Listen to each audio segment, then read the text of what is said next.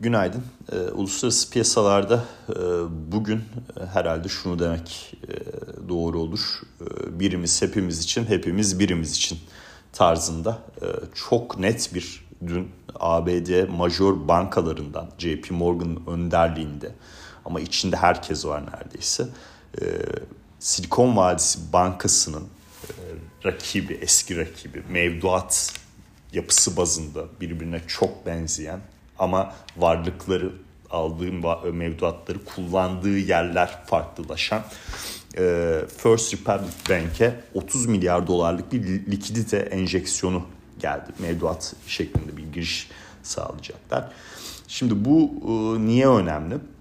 Birincisi bankacılık sisteminin gerçekten bir bütün halinde hareket ettiğini ve majör oyuncuların aslında bunlar bizim rakibimiz demeyerek yani bunu niye söylüyorum? Örnek veriyorum Silikon Vadisi Bankası'ndaki e, durum sonrası, regülatörlerin el koyması, konulması sonrası, regülatörlerin el koyması sonrası e, oradan çıkan mevduatların büyük bir kısmı bu tarz major bankalara gitti.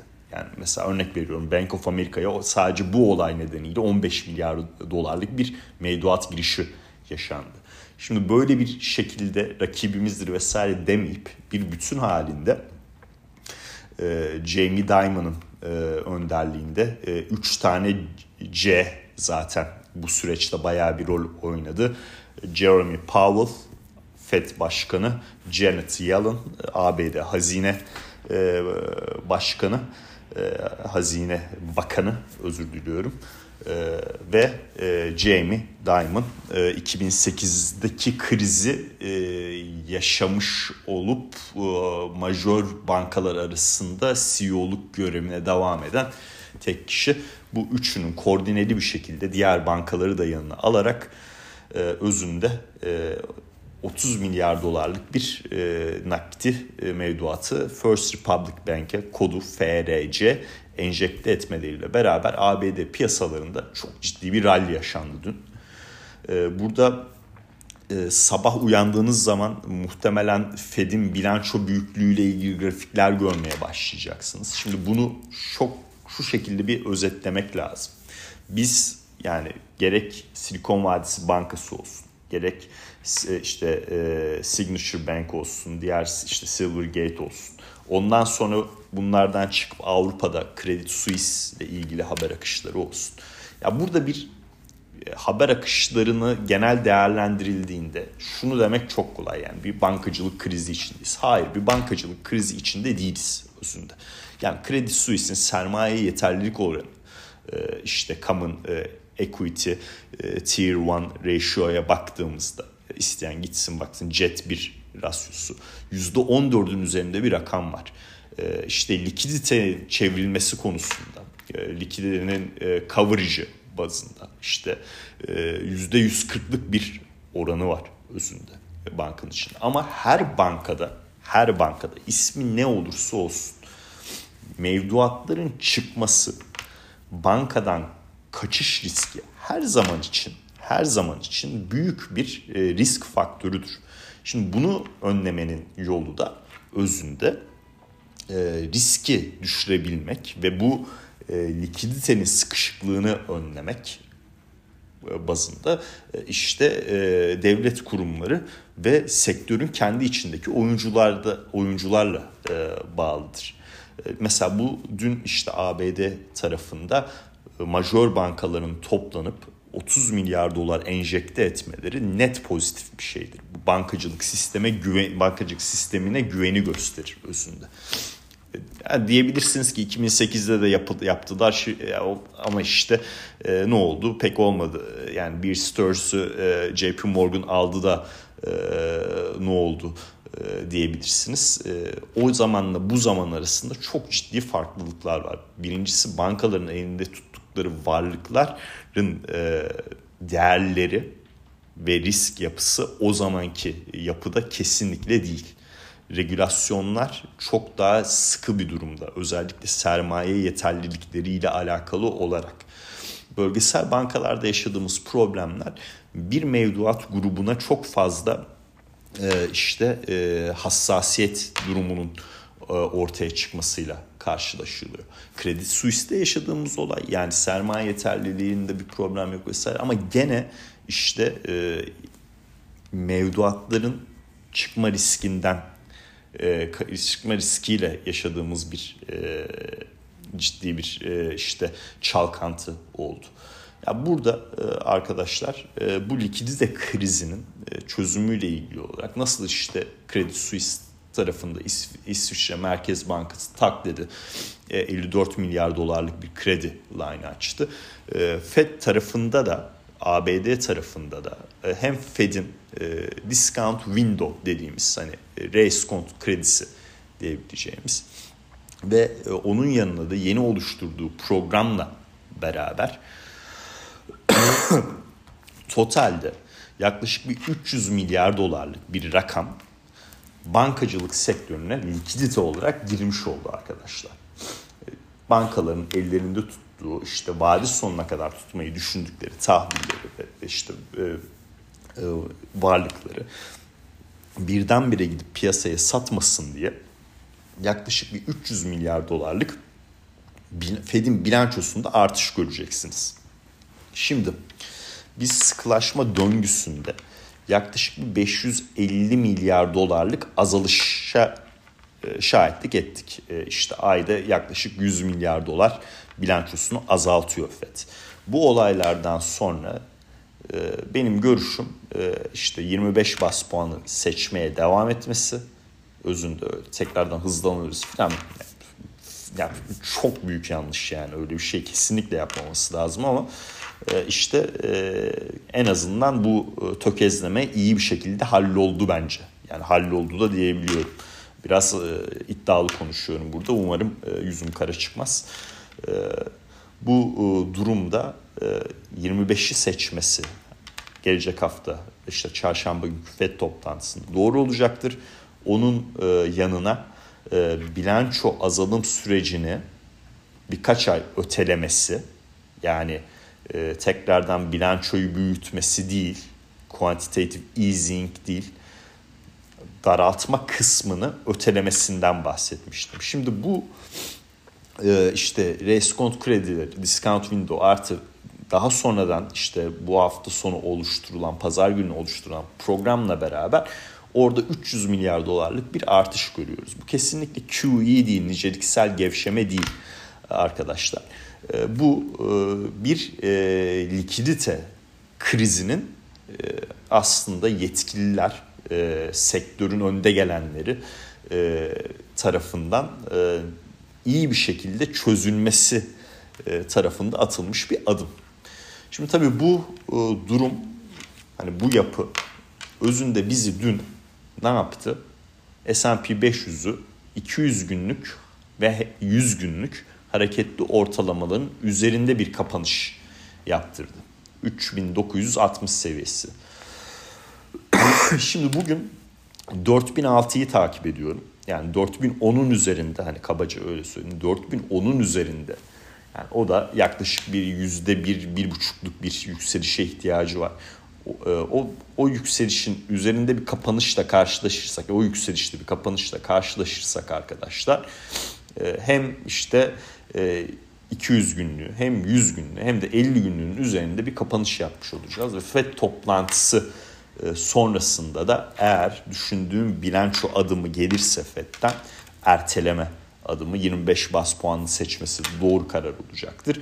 E, biz tekrardan muhtemelen yani şuradaki pivotu da şey yapalım yani 4078 bence 4200'e doğru bir yükseliş e, sürecine girme durumumuz teknik açıdan da söz konusu olabilir. Hani 4078'in de kırılması lazım tabii yukarı yönde ama temel yapı olarak baktığımızda e, bunu e, destekler nitelikte gözüküyor. S&P 500 200 günlüğünün üzerinde kaldığı sürece işte 3940 diyelim ona. Nasdaq 100 endeksindeki de ben devamını bekliyorum açıkçası. Burada şöyle bir e, şey yapalım. Şuradan grafiği açtığımda benim gördüğüm ilk direnç noktası önemli bir pivot olan şuradan açalım 12.889 yani 12.900'e kadar burada bir e, yaklaşık bir yüzde iki buçuk yüzde yüzde üçlük bir yükseliş potansiyeli var. Bunun da üzerine kırarsak arkadaşlar ki ABD 10 yıllıklarında 3.30'ların altı yani çok gerçekçi değildi. Ama bulunduğumuz yerlerde yani tekrardan 3.70-3.75'in üzerine atması ne kadar e, gerçekçi olur. Oraya kadar gitmesi normal olur.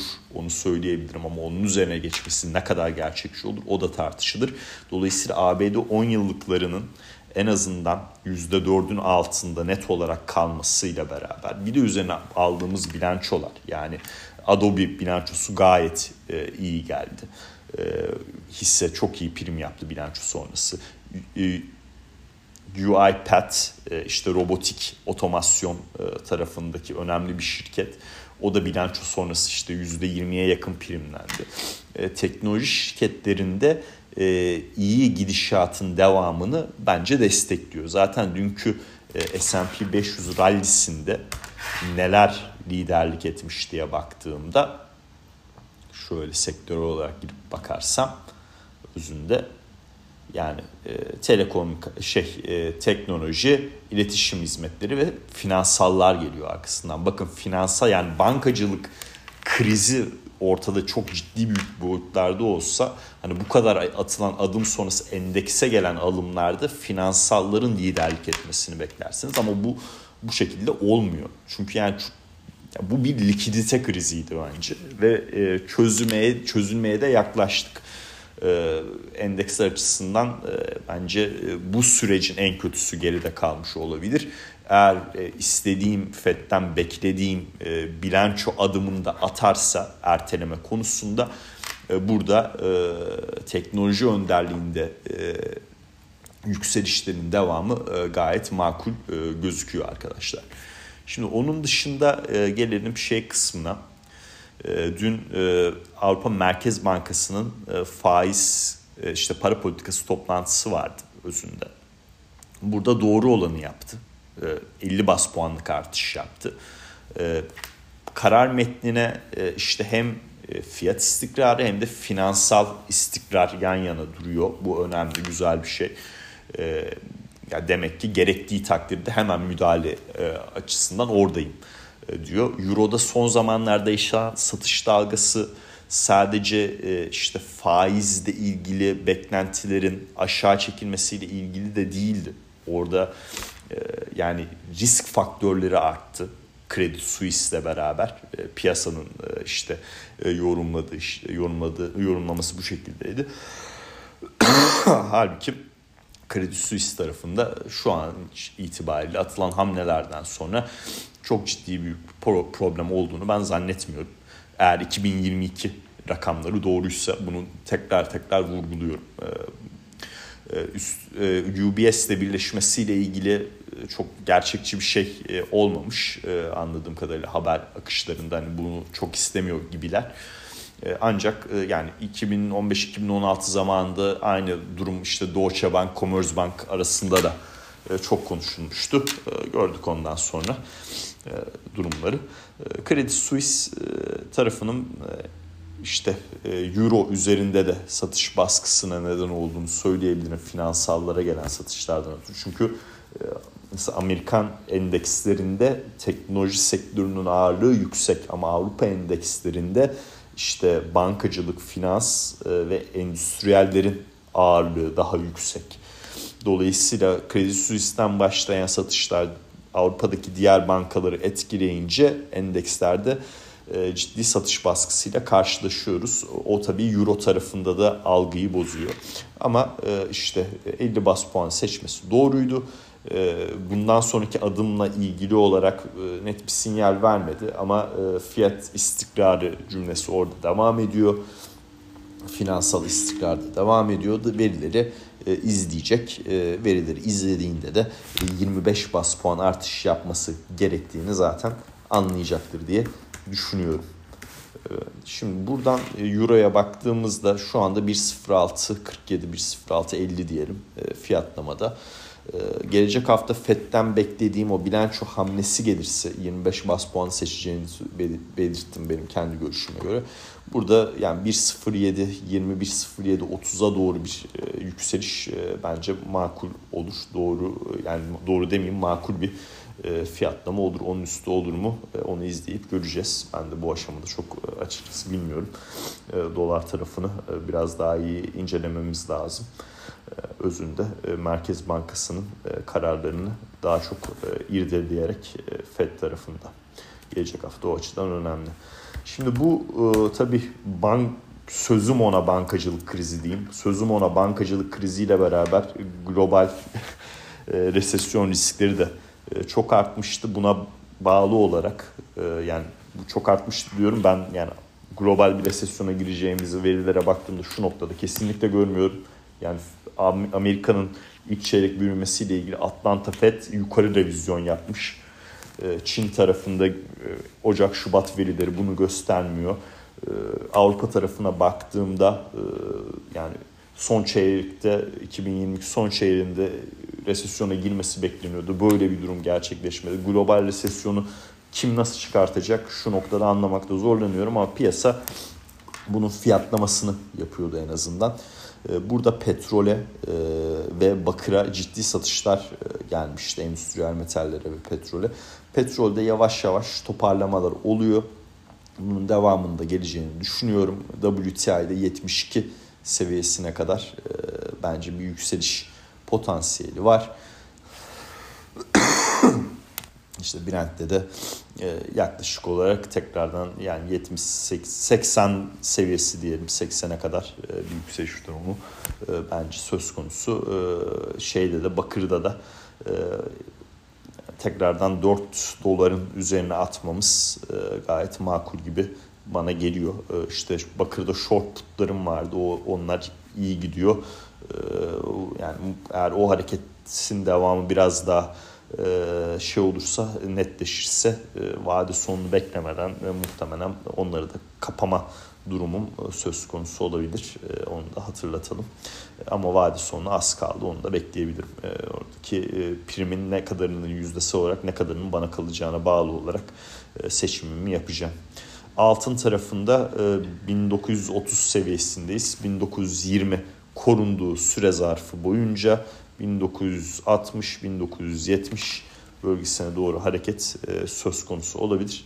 E, olacağını da düşünüyorum. E, o tarafı da o şekilde izliyorum arkadaşlar. Anlatacaklarım bu kadar. Dinlediğiniz için teşekkürler. Herkese mutlu günler. Şimdiden de iyi hafta sonları dilerim.